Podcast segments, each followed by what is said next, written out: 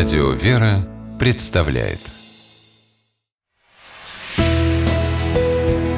Литературный навигатор Здравствуйте! У микрофона Анна Шапилева. Можно ли представить житие святого, написанное так, словно это приключенческая повесть с неожиданными поворотами сюжета, погонями, тайнами и настоящими чудесами?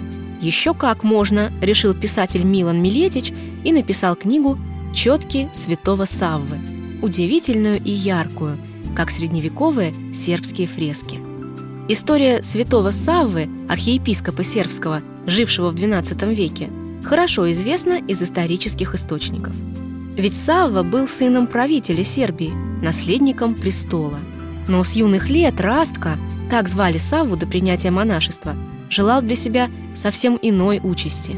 Кроткий и совершенно нечистолюбивый характер молодого княжича сначала, возможно, заставит читателя подумать, что с таким нерешительным главным героем автор вряд ли сможет его чем-нибудь удивить.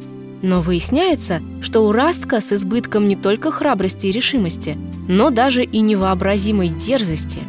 Обманув и родителей, и вообще весь княжеский двор, юный княжич отважился бежать на Афон с надеждой принять там монашество и поселиться навсегда. Милан Милетич великолепно передает тончайшие черты характеров героев через их переживания. И это получается у него так искренне и правдоподобно, что даже визуально представляешь их себе, как будто лично знаком с каждым. А Зарастка во время его побега, когда князь отправляет за ним в погоню воеводу и целое войско, переживаешь, чуть ли не сжав кулаки. На Афоне Растка принимает постриг с именем Савва и основывает монастырь Хиландар.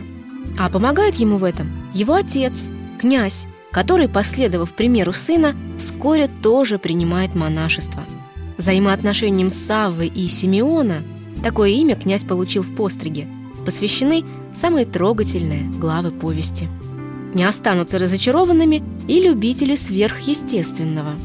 Жизнь святого Савы Сербского была наполнена чудесами и событиями, не поддающимся никакой земной логике. К примеру, однажды, когда Савва остро нуждался в деньгах для строительства Хиландара, к нему пришла незнакомка. Она появилась словно из ниоткуда и сообщила ему о том, что в скале рядом с монастырем спрятан старинный клад. И только после ее ухода Савва вспомнил, что на Афон не ступала нога ни одной женщины, кроме Божьей Матери, и понял, кем была его таинственная гостья. У книги есть подзаголовок «Повесть о любви». Кому-то, возможно, он покажется немного странным для книги о святом, но все-таки именно любовь, огромная, искренняя любовь Саввы Сербского к Богу и своему отцу вдохновила Милана Милетича написать книгу «Четки святого Саввы».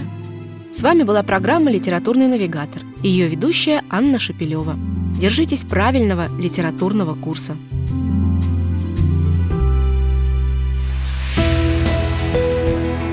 Литературный навигатор.